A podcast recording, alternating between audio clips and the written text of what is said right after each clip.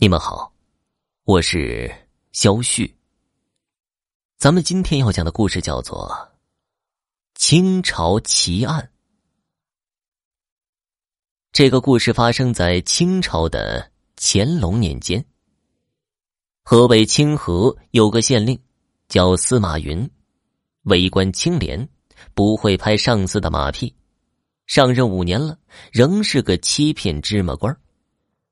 眼瞅着同僚都升官发财了，司马云不由得整天长吁短叹。这天呢，他正坐在后堂烦心呢，忽然周师爷走进来。大人，临县李知县来了，要拜见你。李知县原本清河人士，跟司马云是同窗好友，自从做官后就很少往来了。司马云听到老同学来了，赶紧迎了出去。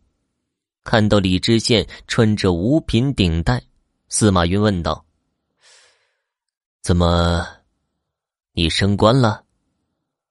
李知县微笑着说道：“哈，升做知府了。”司马云十分惊讶，李知县似乎看出了司马云的疑惑：“我终于找到升官秘诀了。”今天是特意来告诉你的。司马云十分高兴，连忙拉着李知县到了后堂落座。斟好茶后，李知县喝了一口茶，慢悠悠的说道：“我们县出了一个神仙，叫刘长乐。据说师承茅山，能治百病，好多人的绝症都找他治愈了。”刘神仙还有一个绝招，会隔空托梦。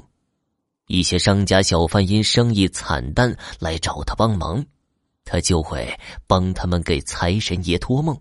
那些商家回去以后就会时来运转，都发了财了。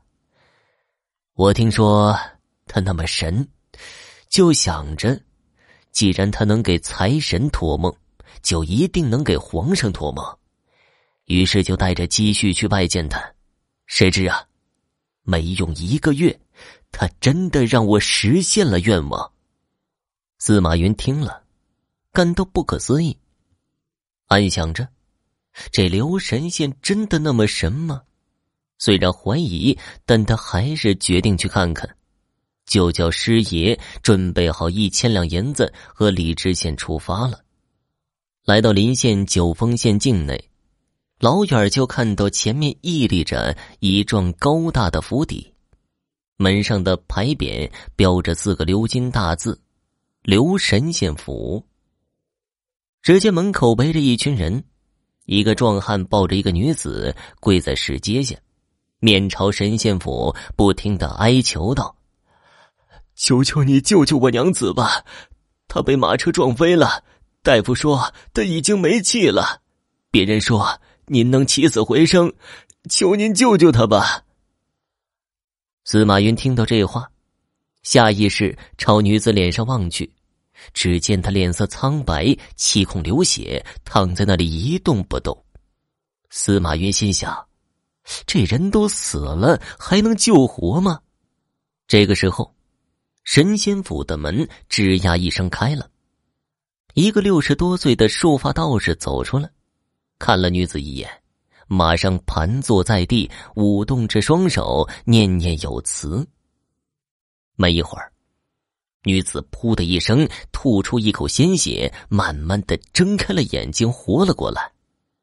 周围的人看在眼里，不由得大叫一声：“神呐！”女子马上挣扎着起身，和壮汉一起跪拜道谢。刘神仙夫妻二人说道。救人一命胜造七级浮屠，快回去好好生活吧。司马云感觉十分神奇，赶紧走到刘神仙面前，把自己的来意说了出来。刘神仙一听，便说道：“想升官可以，先交钱吧。”司马云连忙叫师爷献上那一千两银子。刘神仙似乎嫌少了，不高兴的说道：“这么一点银子就要升官，那可不行。”司马云吃惊的问道：“那需要多少啊？”刘神仙伸出一根指头：“一万两白银。”刚才你救那个女子没要一分钱，为什么要我却那么多呢？那可不一样，人家是贫苦百姓，而你是当官的，家里肯定有很多钱财。我现在要你一万两，其实并不多。以后你像李知县一样升了大官就有取之不尽的钱财了。司马云刚要争辩什么，李知县拉住的说道：“我来求他的时候，也要了一万两，但我没有那么多，只给了他一千两，剩下的可以再付吗？”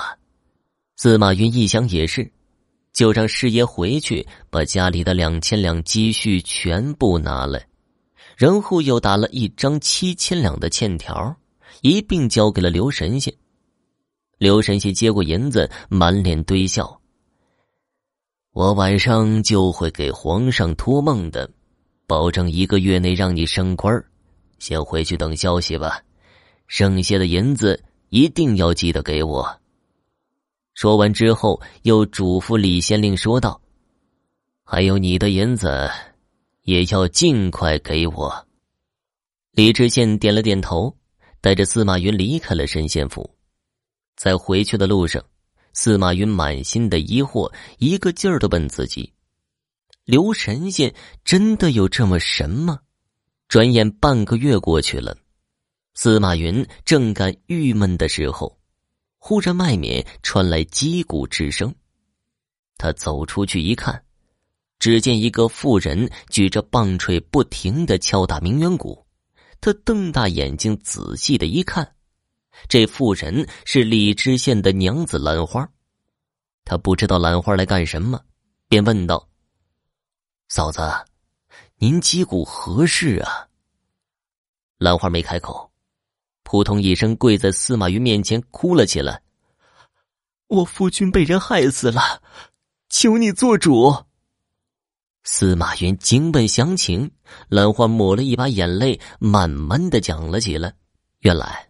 前几天，李知县回乡探亲，刘神仙派人找他要钱。李知县说实在拿不出来，请求宽限一年。刘神仙的人不但不肯，还抓走李知县，要求兰花凑钱去赎人。兰花没办法，到处找人借钱，终于凑到五千两，送到神仙府。刘神仙收了钱后，却告诉兰花。自己根本没派人去抓李知县，兰花知道刘神仙是在说谎，就在神仙府蹲守了三天三夜，结果也不见夫君走出来。兰花感觉不太对劲儿，就回家四处寻找李知县。几天后，一场大雨引发山洪，有人在山坡上发现了一具尸体。兰花赶紧带人跑去查看，发现那个人正是自己的夫君。听众朋友，本集播讲完毕，感谢您的收听。想知道后面发生了什么，请继续收听《清朝奇案》下集。